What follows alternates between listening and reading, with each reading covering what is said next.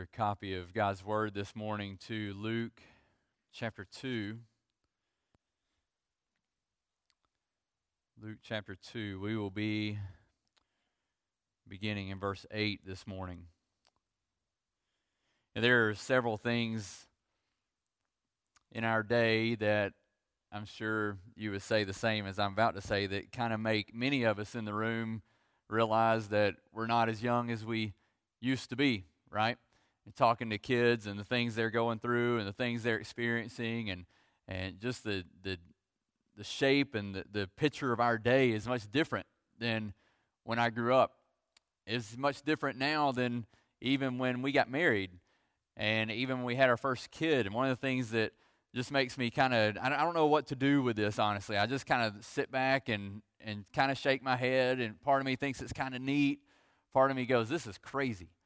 Is this whole idea of gender reveal or baby reveal, right? I don't know. I mean, for us, when we found out we were pregnant with Sydney, we called home and said, Hey, guess what? And we told them. And that was it. I mean, we would tell some people here and there, and it just kind of word traveled. We didn't have any big show, any big hoopla. And then when we found out that we were having a girl, we called mom and dad and said we're having a girl, and that was that was it, right? Well, now you've got this this deal where it is a it's a production, and I'm not condemning this. If you've done this or your family and you love this, this is fine. It's just odd to me. It's very odd, and so eh, it's a big production just to announce. We go into these big deals just to announce that we're having a baby, and it's all over social media, and then the it's kind of I'm going to one up you and you're going to one up. I mean, we're just going to see who can have the most outstanding, amazing reveal of the sex of the baby. And I, I, just look and it's it's interesting to me. It's also humorous. I don't know if you've ever seen all the reveal fails, right? We watched some of those. I showed a few of those to my kids last night. I was just thinking about this, and you've got the ones where the guy they're going to what kind of smoke is coming out of the four wheeler and he takes off and it's blue smoke. Well, everybody sees the blue smoke and then they see him flip the four wheeler over, right? Or you've got the one where they're pitching a ball and they're supposed to hit the ball and they hit it and it doesn't burst, right? It just goes and everybody's going, well, we don't know what's going to happen, right? Or the one where they pitch the ball and he hits it and drills his mom or somebody sitting over there right in the forehead and she's covered in blue dust, right? And sitting there kind of going, well, we're having a boy. Or the volcano have you seen the volcano where they pour some kind of solution in there or whatever, and a volcano erupts, and the little girl's standing there, and it erupts pink, and she kind of looks up like, "What does this mean?" And Dad says, "You're having a sister," and she goes, "I don't want a sister," and just starts screaming. You know, it's interesting days with these all these reveals. Well, here's the deal: is we look in Luke two and we see the greatest reveal of all time. Maybe the first reveal of all time. We're just slow in catching on. 2,000 years later, we're making a big to do of it. But all of heaven made a big to do of the coming of Jesus in Luke 2. And that's what we want to look at this morning. We want to look at the birth announcement of Christ. A birth announcement that was greatly anticipated, one that the text is going to tell us it was good news of great joy for all the people. A reveal, a birth announcement that changed the course of history. One that the angels proclaimed, one that the kings of the earth feared. One that changed my life and changed many of your lives as well. Is the birth of Jesus, our Savior, the Christ, the Lord. I want to read about that this morning. So, Let's read Luke chapter 2, verses 8 through 14 together. The Gospel of Luke says this And in the same region, Bethlehem, in the same region, there were shepherds out in the field, keeping watch over the flock by night. And an angel of the Lord appeared to them. And the glory of the Lord shone around them, and they were filled with great fear. And the angel said to them, Fear not, for behold, I bring you good news of great joy that will be for all the people. For unto you is born this day in the city of David a Savior, who is Christ the Lord. And this will be a sign for you. You will find a baby wrapped in swaddling clothes and lying in a manger. And suddenly there was with the angel a multitude of the heavenly hosts praising God and saying, Glory to God in the highest, and on earth peace among those with whom he is pleased. I want to just walk through this text briefly. And we're going to look at three titles given to Christ, and we're going to ask three important questions about what is said by the angels here. As we do that, before we get to those titles, before we get to those questions, just a couple observations. One, we see here that in the same region there were shepherds out in the field, and these shepherds are the ones that the angels revealed this message to. It was the great reveal was to shepherds. Now, I want to just tell you, shepherds are kind of should remind us that God comes and He makes Himself known initially to the common people, but they are not just the low life of society as some people would make them out to be. Well, how do we know that? Well, we know that because Scripture, from cover to cover, actually speaks pretty highly of shepherds. It wasn't like everybody went around going, golly, those shepherds, they're just awful. They weren't nobility, but they weren't the low life of society. We know that Abraham, Moses, David, they were all shepherds at one point in their life, right? We certainly look up to them and esteem them. We know Psalm 23, right? The, the psalmist writes of, of the good shepherd, the, it's the shepherd's psalm, right? God's care for us. We know that in John 10 11 that Jesus calls himself the Good Shepherd. And in 1 Peter 5 4, we see that God is the chief shepherd. And then we hear the New Testament writers writing what? Of my role as a pastor is what? To shepherd the people. So, so to be a shepherd isn't just to be the low life of society, but it is indeed a picture of the common person that, that Jesus' announcement of his birth, the, the angel's announcement of Jesus' birth, teaches us that, that it is a message, the gospel is a message to all people. It's not reserved for the social elite, it's not just a message for the religious elite. It is a message of good news for all the people. Now, when the angels come, the next thing we read that we need to take note, note of is it says that the glory of the Lord shone around them. So you can imagine, if you will, just for a moment, it says they're keeping watch over their flock by night. So darkness is everywhere. It is dark. It is like any other night.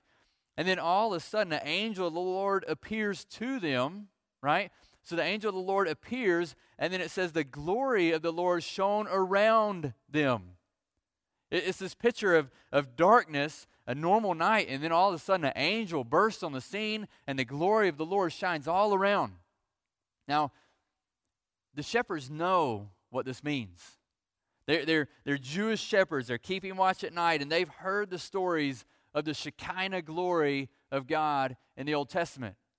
It was the, the indication that God was there, God was near. It was the Shekinah glory that appeared at Mount Sinai by a cloud in Exodus 16:10 and 24:17. You can read of it elsewhere in the scriptures. But, but what happens when the Shekinah glory is there? It is the glory of God, it is the presence of God, and here it is shining around them. And so the shepherds know that this means that the majestic presence of God was here, and that this was no longer a normal night. This was no longer just any other day. This was a miraculous, fearful moment. It was a moment in which they responded accordingly, right? It says that what? They were filled with fear. This is a consistent reaction. We've already seen it in Luke 1:12 when the angel comes to Zechariah. It says Zechariah was troubled when he saw him and fear fell upon him. Or we read in Luke 1, 29 to 30 that when the angel comes to Mary, what does it say about her? It says she was greatly troubled. So much so that the angel's words are what? Do not fear. Do not fear. See, when, when the, the messengers of the Lord come to us, as I think Bill said in the past, this is not little angels that are all cute and dainty, and we go, oh, look at that, it's an angel. That's, that's not the response. The response we see here from the shepherds, the response we saw from Zechariah, the response we see from Mary is that they are struck with fear because they see these angelic beings coming as messengers from the Lord. But in each instance, what do they say? Do not fear. Do not fear. Why not fear? Because they bring a message of good news. They bring a message of hope. They bring a message of peace with them. And so I want us to take a look before we look at some questions about this message. I want us to look at three important titles that are given to Jesus. Three important titles. Look at verse 11. He says, the angel says, For unto you is born this day in the city of David a Savior who is Christ the Lord. Do you see the two the three titles here? What are the three titles? Savior, Christ, and Lord, right? This is the only time in the New Testament that these three titles are placed all in one statement, all together. Okay? This is a significant moment. This is a significant statement when he says, Listen, this is the good news. I bring you good news of great joy for all the people. Why? For unto you is born this day in the city of David, right? A Savior who is Christ, the Lord. This is a significant moment. He says, Listen, this one coming, this one who is born, this one that brings good news of great joy to all the people is a Savior. It's the title in, Old, in the Old Testament that points to the God who delivers from enemy, from disease, from destruction, from death. And here, this one who is born is that Savior. He is the one who will deliver his people from enemies, from disease, from destruction, from death. Jesus is the great deliverer. He is the Savior. The second one is that he is the Christ, which simply means the, the anointed one. It's, it's the Messiah, the, the one whom the prophets had spoken of, the one whom hope was directed to, that they looked forward to. The saints of old looked forward in faith towards the coming of a Messiah, the coming of the Christ. And now, this one born in Bethlehem is the Savior. He is the Christ. He's the one that Peter confesses to Jesus in Matthew 16, right? That you are the Christ. You are the Savior. This is not, as we've said before, this is not Jesus' last name. It is the title that Jesus is the Messiah, the Christ, the anointed one.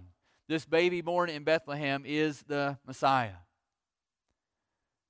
But finally, he says what? He is a Savior, the Christ, the Lord. Right? He says he's Lord. He is the one who upon him will be bestowed the name above all names. You certainly rec- recollect and come back to Yahweh in the Old Testament. That this baby who is born, who lies in a manger, whom they will go see, who he says will be wrapped in swaddling, swaddling clothes and lying in a manger, he is indeed the Lord of history that we just sang of. He is the one who rules over creation. He is the one who is sovereign. He is the one who brings salvation. He is the one who is the master. He is the one who, if we confess with our mouth that He is Lord, that He is our master, we will be saved. He is the Lord. Jesus is Lord. Now, I, I want you just to think about for a moment the significance of that. That, that the people had looked forward in faith to a Savior.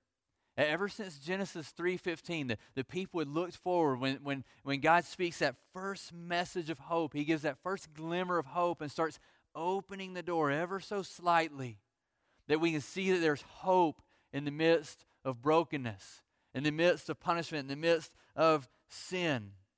There's hope. That there would come one who would bruise the head of the great adversary, who would kill the adversary, who would be victorious. So, ever since that time, the people had looked forward to a Savior, had looked forward to a Messiah who would save. But a lot of the people thought this might be a great king or a victorious warrior or a, or a new and a mighty judge who ruled righteously. God didn't send any of those, did He? He didn't send a judge that morning.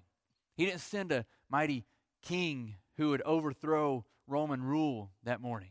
He didn't send a mighty warrior who would lead the armies of Israel. No.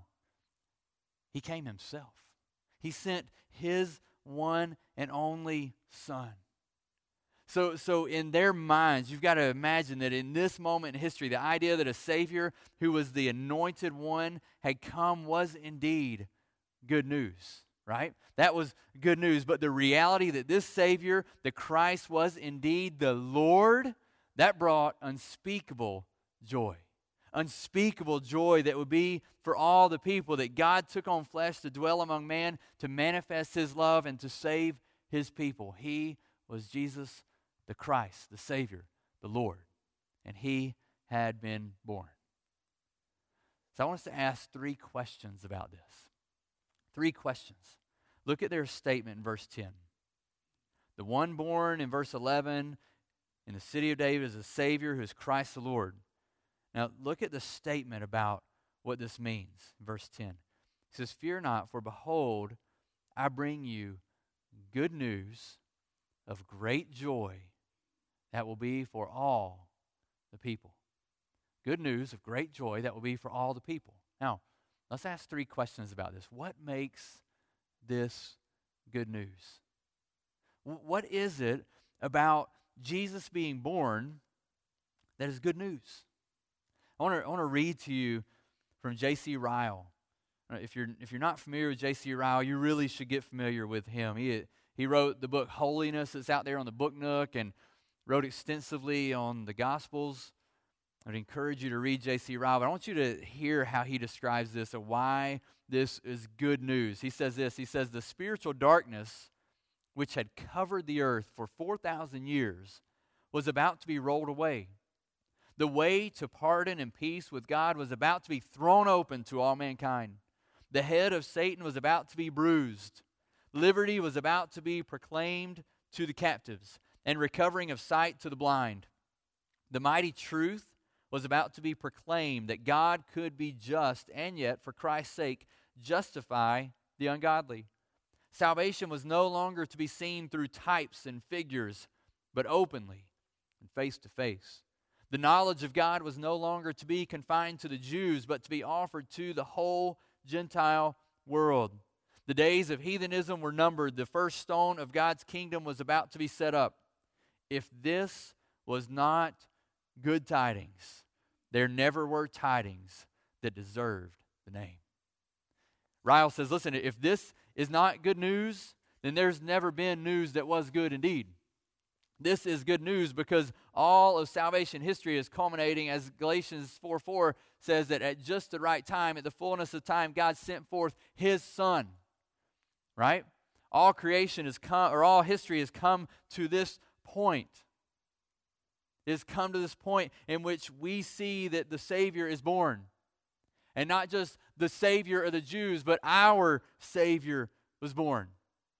Our Savior was born on this day. Listen to Hebrews 7 22 to 25 says that Jesus is the guarantor of a better covenant. He holds his priesthood permanently because he continues forever. Consequently, he is able to save to the uttermost those who draw near to him or near to God through him. That's good news. That's good news for us that Jesus is the guarantor of a better covenant. He holds his priesthood permanently. He still reigns, He still intercedes for us, and He is able to save to the uttermost. He's able to save. He's not being born going, wow, I hope I can do something good for my people. No, He is able to save to the uttermost those who draw near to God through Him. That's good news. It's good news because we read 1 Peter 2 24 that says, He Himself bore our sins in His body on the tree, that we might die to sin and live to righteousness. By his wounds you have been healed. It's good news. It's good news because through him we die to sin and we live to righteousness. It's good news because this one born in Bethlehem is the one that Ephesians 1 7 speaks of when it says, In Jesus we have redemption through his blood, the forgiveness of our trespasses, according to the riches of his grace. You see, this babe in the manger would bring redemption, bring forgiveness to you and I. This is indeed good news. It's good news because Jesus is our Savior. He is our deliverer. So matter, no matter who you are, you need a Savior. No matter who you are, you need to be delivered from sin. There's no one sitting in here today who is too bad to be saved. But you need to know also that there is no one sitting in here today who is so good that they do not need to be saved. We all need a Savior. We all need to be delivered from sin. And Jesus is that Savior. It is indeed good news that He was born. So the second question is this He said it was good news of what? Of great joy. Why did Jesus and His birth, why did His birth bring great joy? Why, why is it that we should look back to this and, and have joy over what the text says? 2,000 years later, why would we find such great joy in this? Because when the angels make this proclamation, when they make this announcement, they are making an announcement that's anchored in God's promises kept. They, they are looking back and saying, God has kept every one of his promises. But it's not just looking back at the fact that he's kept promises, it's looking forward to the significance of what he would do. It's looking forward to this one coming is not just the one who is lying in a manger, but he is indeed the one who will be dying on the cross. So this announcement was absolutely about the birth of Christ, but it was in full awareness of what would happen of what purpose would be fulfilled. That Jesus came on a mission. Jesus came on a mission. The angels know this and they look forward. This has got an eschatological bent to it. It's looking to the end. When we see this proclamation of joy, we see that they are rejoicing because of what's going to be accomplished. He is the Savior, He is the Christ, He is the Lord. Jesus came on a mission. What was that mission? In John or Mark 10 45, we see that that mission was to come and give his life as a ransom for many. In Mark 138, we see that Jesus came, why? So that I can preach the good news, he says. I must go on to other towns because I came to preach. He came to declare the good news. In Matthew 5 17, the purpose is that he came to fulfill the law. He did not come to abolish the law, but he came to fulfill it, that we might see what it truly is. In Luke 19 10, we see that Jesus came to seek and to save the lost. In John 10 10, we see that he came to give life abundantly to all who would trust in him, all who would believe in him. Jesus came on a mission, and it brings great joy. It brings great joy because the people, the shepherds, would have known and read Psalm 98, 1 through 4 that we heard earlier. It brings great joy because it is the perfect fulfillment of every forward looking time towards a Savior. Every statement of Scripture that says there will be a Savior, the salvation of the Lord, it speaks of the salvation of the Lord. We can't read of that anymore without thinking about Christ. Just listen to Psalm 98, 1 through 4. Listen to what we already we read. Oh, sing to the Lord a new song, for he has done marvelous things. His right hand and his holy arm have worked salvation for him. The Lord has made known his salvation. He has revealed his righteousness in the sight of the nations. He has remembered his steadfast love and faithfulness to the house of Israel. All the ends of the earth have seen the salvation of our God. Make a joyful noise to the Lord, all the earth. Break forth into joyous song and sing praises. This is good news of great joy. Why? Because we can't read this and we think about, well, sing a new song because God has done marvelous things. What marvelous things has He done? He has sent Jesus Christ, the Savior, the Lord, the Messiah. He has made known, He has worked salvation. He's made known His salvation. How did He make known His salvation? By sending Christ to manifest His love. That he might die as our propitiation, we talked about last week. This is great joy. He has remembered his steadfast love, he has remembered his faithfulness. And so our response is that we make a joyful noise to the Lord. We burst forth in joyous sound and we sing praises because this is great joy in the coming of Christ. So, why was it good news? Why did it bring great joy? And the third question why was it good news of great joy for all the people? Why was it for all the people? Listen to the work, the result of Christ's work in Ephesians 2, starting in verse 11.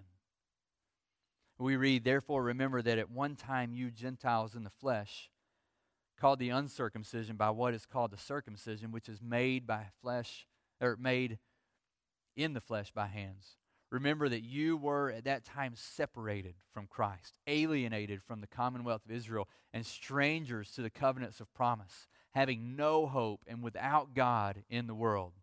But now, in Christ Jesus, you who once were far off have been brought near by the blood of Christ. For he himself is our peace, who has made us both one and has broken down in his flesh the dividing wall of hostility by abolishing the law of commandments expressed in ordinances that he might create in himself one new man in place of the two, so making peace, and might reconcile us both to God in one body through the cross, thereby killing the hostility.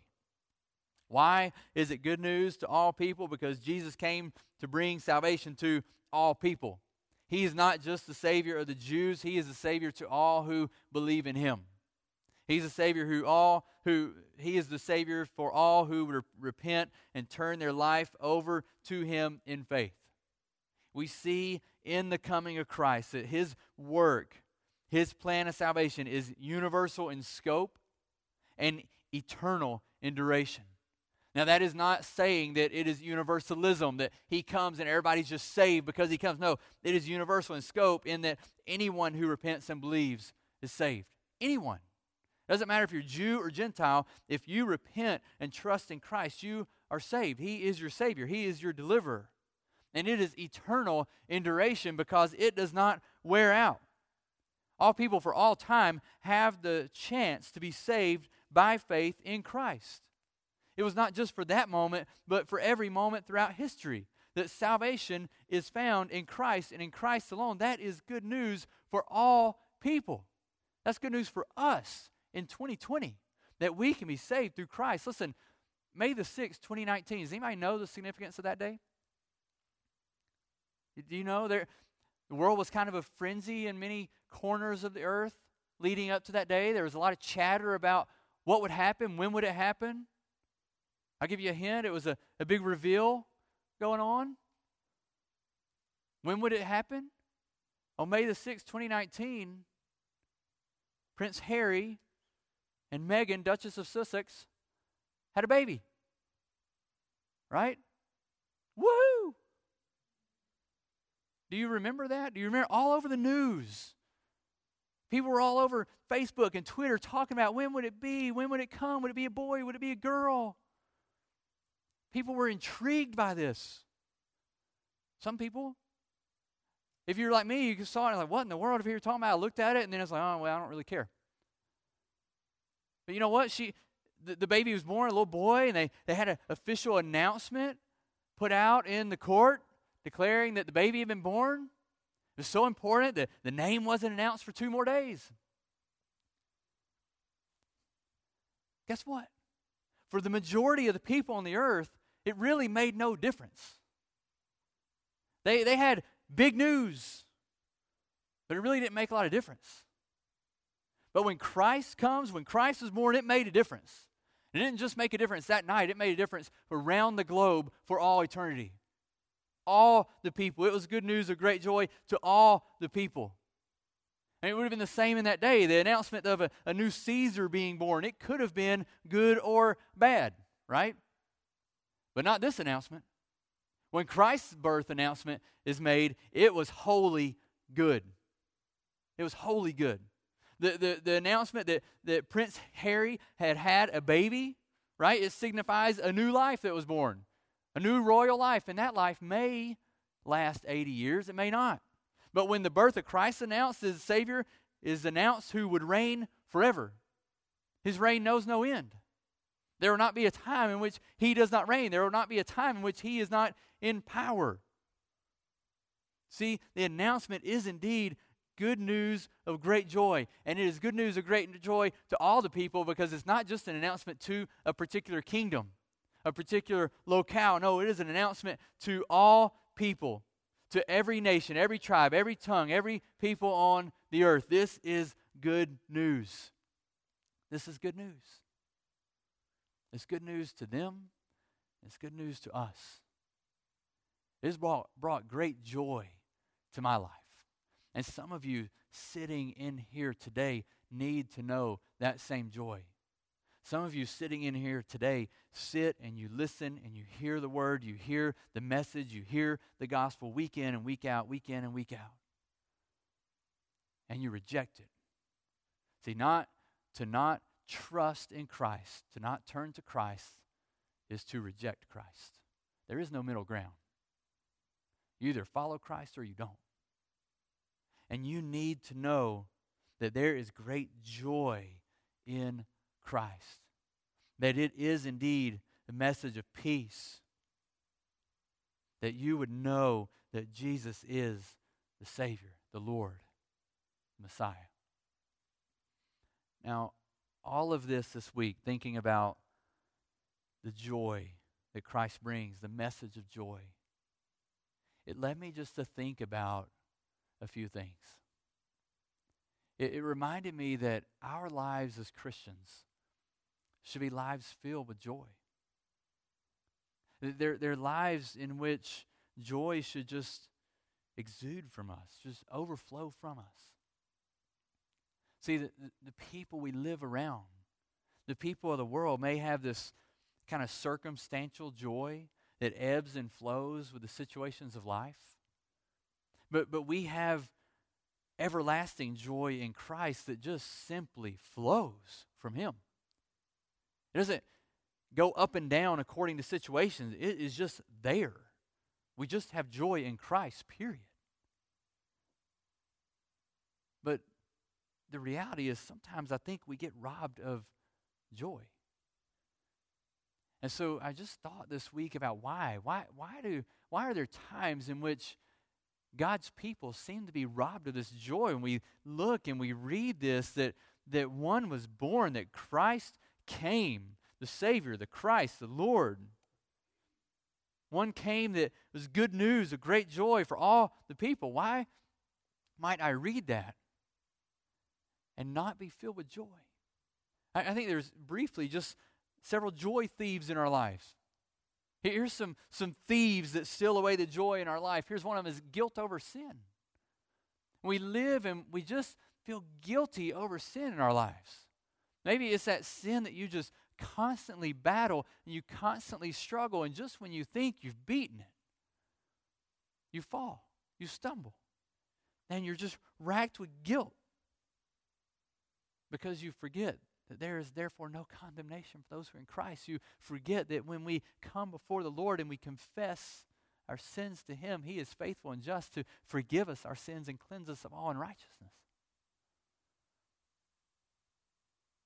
But sometimes guilt just weighs us down and steals our joy. Sometimes it's discontentment, coveting, that we want everything that we don't have. That we, we sit and we've got food on our table and we've got clothes on our back, but yet we want different clothes and we want better food. We're just not content. We want more. We want what our neighbor has. Oh, if I just had that like him or that like her, if I could do that like him or do that like her, we are not content. And when we are not content, when we covet after others and what they have, it just steals our joy away. Or what about a third thief? The constant comparison to others.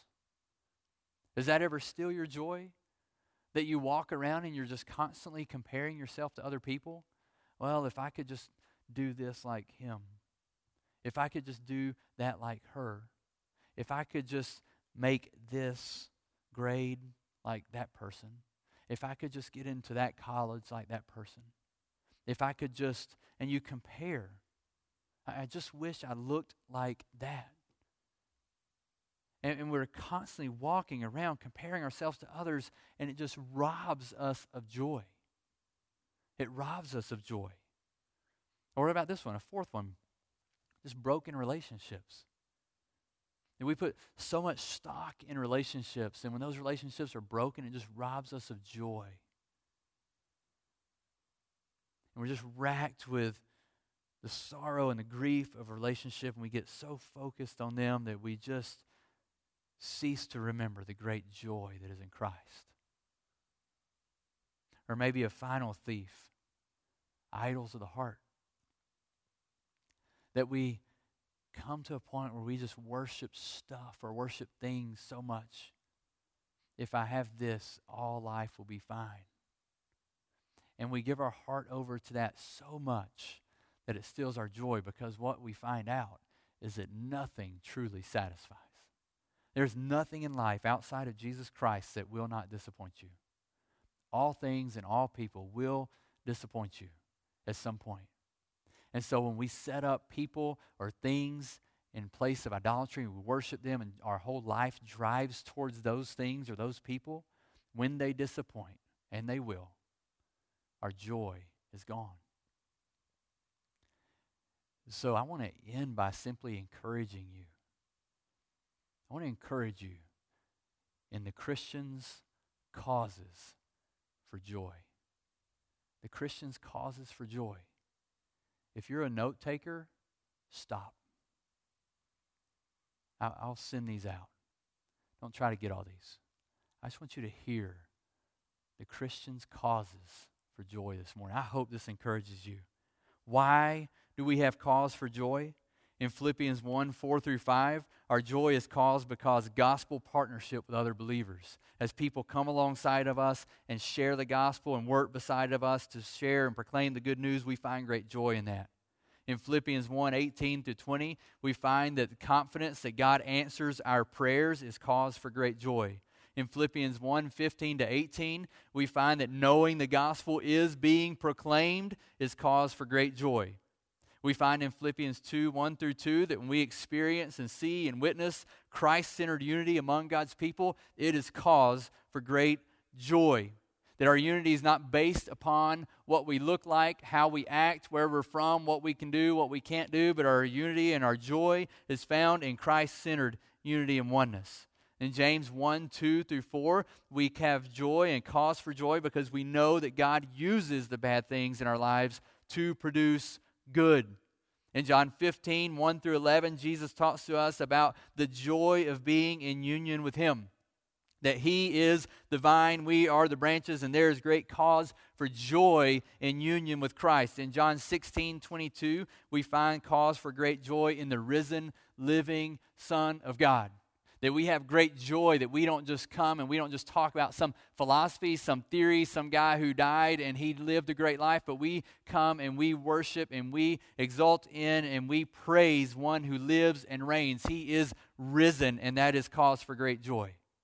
In Galatians 5:22, we find that we have cause for great joy because of the Spirit's work and fruit in our life. The very work of the Spirit in our life brings joy. It is evidence of his presence in our life. In Psalm 16:11, we find that cause for joy comes from living in the presence of God. That knowing that we are in the midst of God's people in his presence brings us joy. In Luke 24, 52, we see cause for joy in the ascended King of Kings, Jesus Christ, who reigns supreme at the right hand of the Father, and that should give us great joy.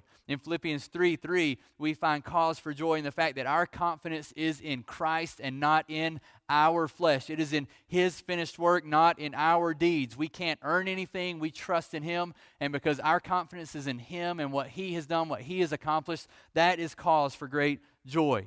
In Luke 10 20, we find cause for great joy because our names are written in heaven. There are great things that happen, wonderful things that happen, and Jesus says, Look, those are great things, but I want you to remember that you rejoice not in those things, but you rejoice in the fact that your name is written in the book of life, your name is written in heaven, your inheritance is secure, and that is cause for great joy. In Psalm 21 1, Isaiah 61 10, uh, Psalm 98, the cause for great joy is the salvation from the Lord, that we have been saved. The one who saves, the one who delivers has been sent to us, and his name is Jesus. And there is no other name on heaven by which you must be saved but through him. And that is cause for great joy because you know that and you have trusted him. And because of that, we know salvation from the Lord, and that is cause for great joy.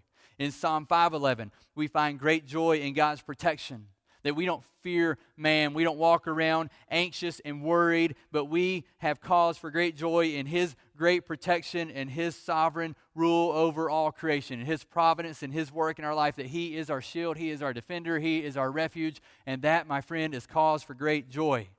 In Psalm 16, 8 through 9, we find security that is in God, and that brings us great joy as well. In Acts 15, 3, we see great rejoicing cause for joy when we see others who are saved that come to Christ.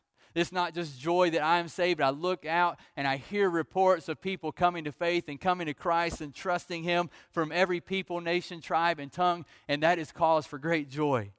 And in Romans 5:11, we see that cause for great joy is the fact that we have been reconciled to God. Those who had once been separated, who had been alienated and, and apart, set apart, are now drawn near. We have been reconciled. We have been healed. Our relationship with God has been restored. And that is cause for great joy. Listen, we need to be encouraged by that. We need to remember these truths and remember that as Christians, we have cause for great joy. All of these things remind us that we should live with joy regardless of what happens. It is because of these truths that in Habakkuk we can read this. We can read that though the fig tree should not blossom, nor fruit be on the vines, the produce of the olive fail, and the fields yield no food, the flock be cut off from the fold, and there be no herd in the stalls, yet I will rejoice in the Lord. I will take joy in the God of my salvation, because joy is not based on how good life is going. Joy is based on how good our God is. That's where joy is found. You see, we can rejoice in those truths because we rejoice knowing that persecution may come and it may go, but our reward lies secure in heaven, and it is better than anything that this world could offer. That's why we read in Matthew 5 11 and 12, Jesus saying, Blessed are you when others revile you and persecute you and utter all kinds of evil against you falsely on my account. Rejoice and be glad, for your reward is great in heaven. We rejoice in Him.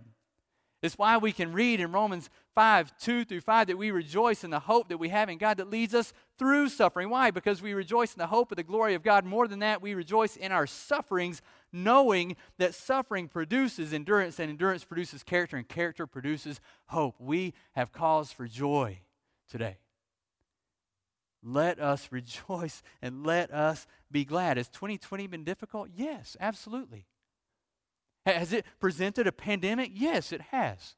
Have we experienced grief? Have we experienced lasting pain, chronic pain, faced spiritual warfare, remind, been reminded of the fragility and the brevity of life? Yes, absolutely we have. But in the midst of every moment and every day, we have cause for great joy. And I just want to remind you today that we celebrate the coming of the Savior. We celebrate the coming of Christ, the Lord. On that day, that was an announcement, a reveal of good news of great joy, and it still is good news of great joy. We have so much to rejoice in, church. Have joy in God. May we be a people who takes, takes great joy in Him today. Let's pray. Oh God, we we come to you, God, and I, I confess that, God, I can, I can allow the trials of life, the, the cares of the world to weigh upon me in such a way that, that I lose sight sometimes, God, of the joy that is in you. God, I, I confess that to you, God. I'm sorry that, that, God, I can allow that to happen. God, we are a people who, God, we are weak. And so, God, I pray that, that you would direct our gaze, direct our hearts to you, O oh Lord. That regardless of what happens, God, we would be reminded that the coming of Christ was a moment in which good news of great joy came to all people. God, I pray that because of that, God, that you would fill our hearts with joy today. So, God, whatever is going on in our lives, God, I pray that our joy would be in you. And that you would remind us of that this day, we pray. In Christ's name, amen.